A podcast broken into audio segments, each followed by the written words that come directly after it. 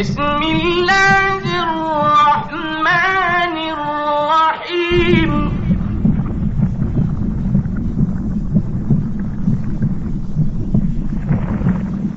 والشمس وضحاها.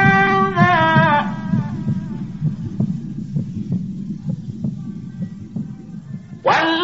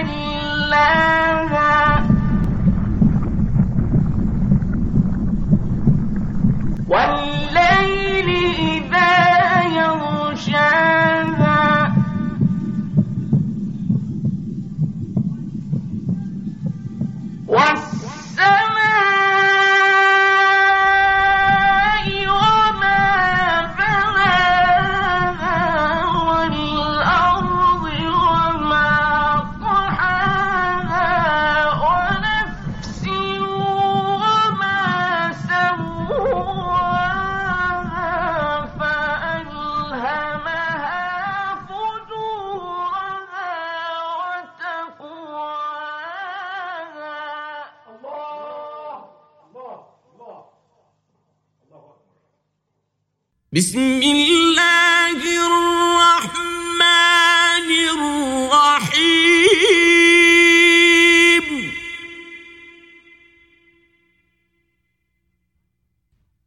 ألهاكم التكاثر. حتى زرتم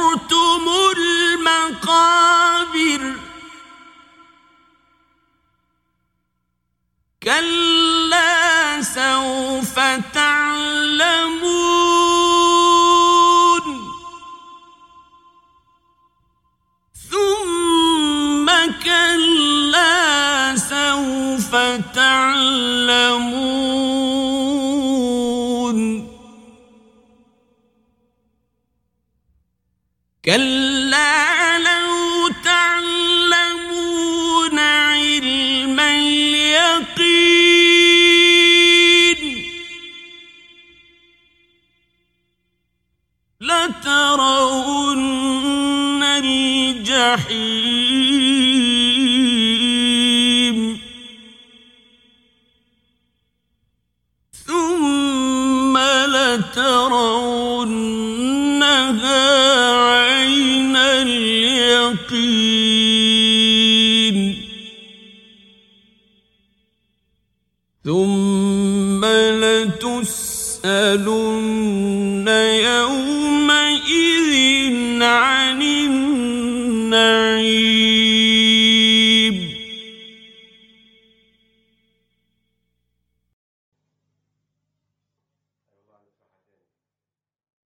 به نام خداوند بخشنده مهربان.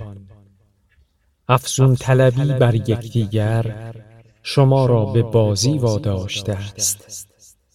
تا آنجا که به دیدار گورها برسید نه چنین است. سپس خواهید دانست. باز هم نه چنین است. سپس خواهید دانست. نه چنین است اگر بدانید علم الیقین. به راستی و بیگمان دوزخ را می بینید سپس آن را بیگمان و روبرو می بینید سپس در آن روز از نعمتها بازپرسی خواهید شد.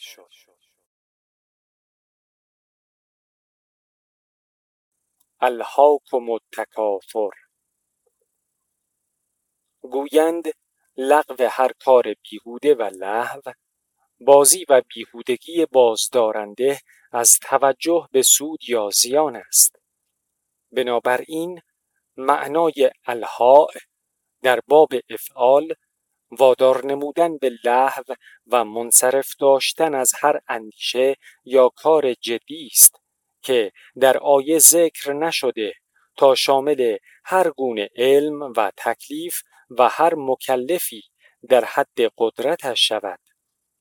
تکاسر بر وزن تفاعل فعل متقابل را میرساند و چون حروف زائدش بیش از وزن مفاعل است و مستر مجرد کسرت نیز معنای نسبی دارد متضمن معنای افزون طلبی پی در پی و بر یکدیگر و نامحدود است. بنابراین معنای افزون طلبی و افتخار و امثال اینها زمینی یا از لوازم تکاسر می باشد. در واقع چنان که از ماده و هیئت تکاسر برمی آید معنای آن افزایشجویی بدون اندیشه و رویه و تأثیر انعکاس محیط و رقابت افراد نسبت به یکدیگر است که در اصطلاح از این گونه انعکاس غیر شاعرانه به محاکات بلا رویه تعبیر می شود. فعل الحاکم نیز افزون طلبی بدون هدف اغلایی و از روی محاکات را میرساند. این گونه تکاسر هواپرستانه هرچه در هر جهتی باشد از قبیل مال، مقام، نام، افتخار به نیاکان و گذشتگان، پیروان، علم و هنر، آداب عرفی و ظواهر دینی همین که از بینش روشن و همه جانبه و اندیشه نسبت به آینده و شناسایی وظایف حیاتی و انجام مسئولیت ها باز دارد بازی با سرنوشت و بیهود صرف نمودن سرمایه های معنوی و مادی می باشد. اما همین افزایش جویی که از انگیزه های فطری است اگر در پرتو وحی و ایمان هدایت شود محرک و فعال و پیش برنده به سوی کمال و به ثمر رساننده مواهب و استعدادهای انسانی می گردد. حتی زرتم المقابر. حتی بیان نهایت الهاکم و فعل مازی زرتم چون جواب شرط زمینی یا خبر تعنامیز مستمر و محقق است ناظر به گذشته نیست. شما فرد فرد آدمیان را آنچنان تکاسر به لحو و بازی گرفته و از اندیشه به خود و به حق و عمل به واجب باز داشته و چشم و گوش شما را بسته است که به خود نمی آیید و هوشیار نمی شوید مگر آنگاه که به زیارت گورها رسید و اندر آنها درایید و سنگ گور را ببوسید. آنگاه است که به خود می آیید و هوشیار می شوید و می نگرید که شهوتها و هوسها و انگیزه های تکاسر بازی و خیال و نما و سرابی بود. خاموش و محو گردید جز زیان سرمایه ها و حسرت و دوزخ چیزی باقی نماند.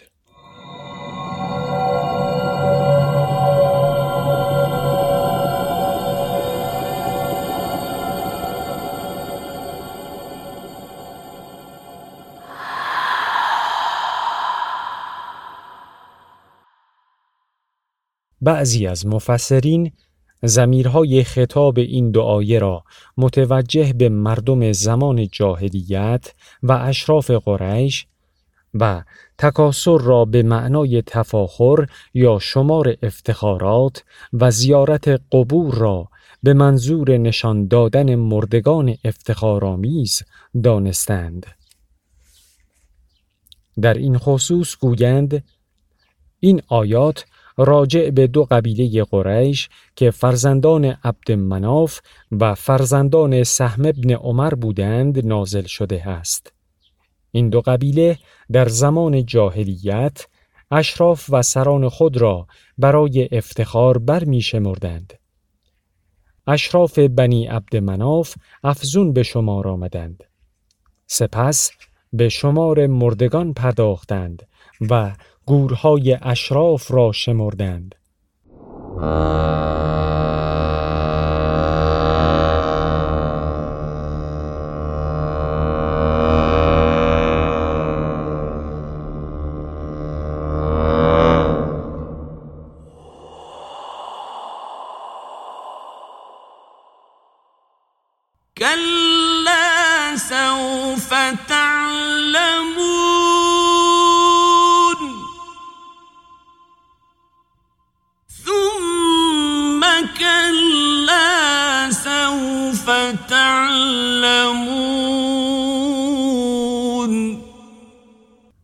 کلا رد و نقض الحاکم و تکرار آن برای تأکید رد و نقض و مشعر به افزایش یا دو مرحله علم است.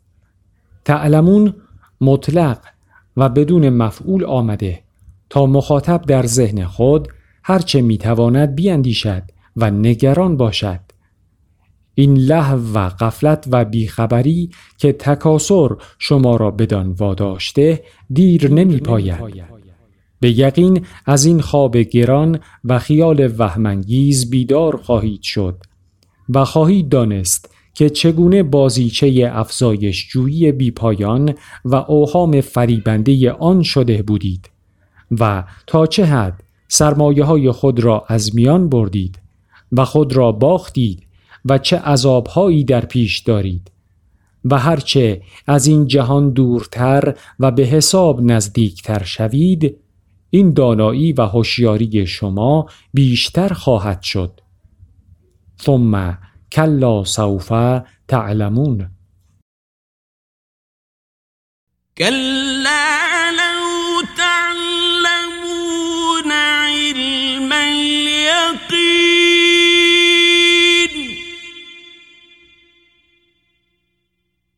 لترون الجحیم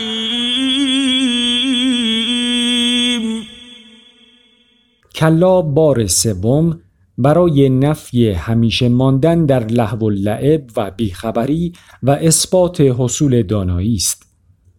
لو حرف شرط امتناعی است چون تحقق مشروط آن که حصول علم الیقین است امتناع عادی و عمومی دارد زیرا علم الیقین علمی است که با دلایل قطعی و یا مشاهده ذهنی معلوم و ثابت و واضح شود و پرده شکوک و تردیدها آن را نپوشاند چنین علمی جز برای خواص آن هم نسبت به بعضی از معلومات نظری حاصل نمی شود.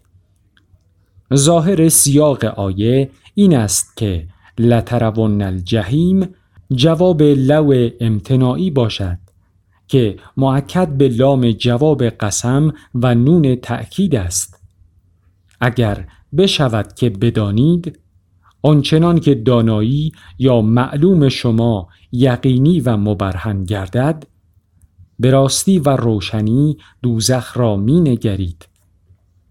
زیرا رؤیت دریافت مرئی است آنگاه که در قوه بینایی منعکس شود خواه به صورت متعارف و خارج از ذهن باشد یا به صورت غیر متعارف و از باطن ذهن از این جهت همین که چیزی را می بینیم و پس از آن چشم را بر هم گذاریم و ذهن را کاملا متوجه آن نماییم باز در این حالت آن را می نگریم.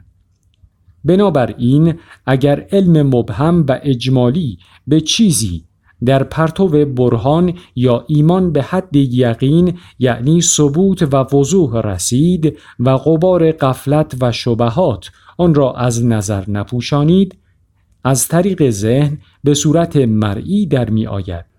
در حقیقت اگر با دید باز و بینش عمیق محیط درونی و بیرونی آزمندان افزایش جوی متکاسر را بررسی نماییم و بدان نیک بنگریم منشأها و لحیبهای دوزخ را به وضوح خواهیم دید. مگر همین انگیزه های افزایش خواهی و رقابت ها و آثار همه جانبه و فراگیرنده و انعکاس های آنها نیست که پس از به بازی گرفتن انسانها و سلب قدرت اندیشه صحیح و اراده حاکم از آنها همی پیش می رود و در می گیرد و مواهب انسانی را محترق می نماید و از آن به محیط خارج زبانه می کشد و به صورت شعله های جنگ در می آید. کلا لو تعلمون علم الیقین لترون الجحیم هر آن کس به ترسید از کردگار خدا ترس گردید و پرهیزگار. بر می گشاید یگان اله دری بهر بیرون شدن از گناه. بر می گشاید یگان اله دری بهر بیرون شدن از گناه. ز جایی که در باور شخص نیست بر او رزق بخشد به هنگام زیست. ز جایی که در باور شخص نیست بر او رزق بخشد به هنگام زیست. هر آن کس توکل کند بر خدا کفایت کند بهر او کبریا. کفایت کند بهر او کبریا.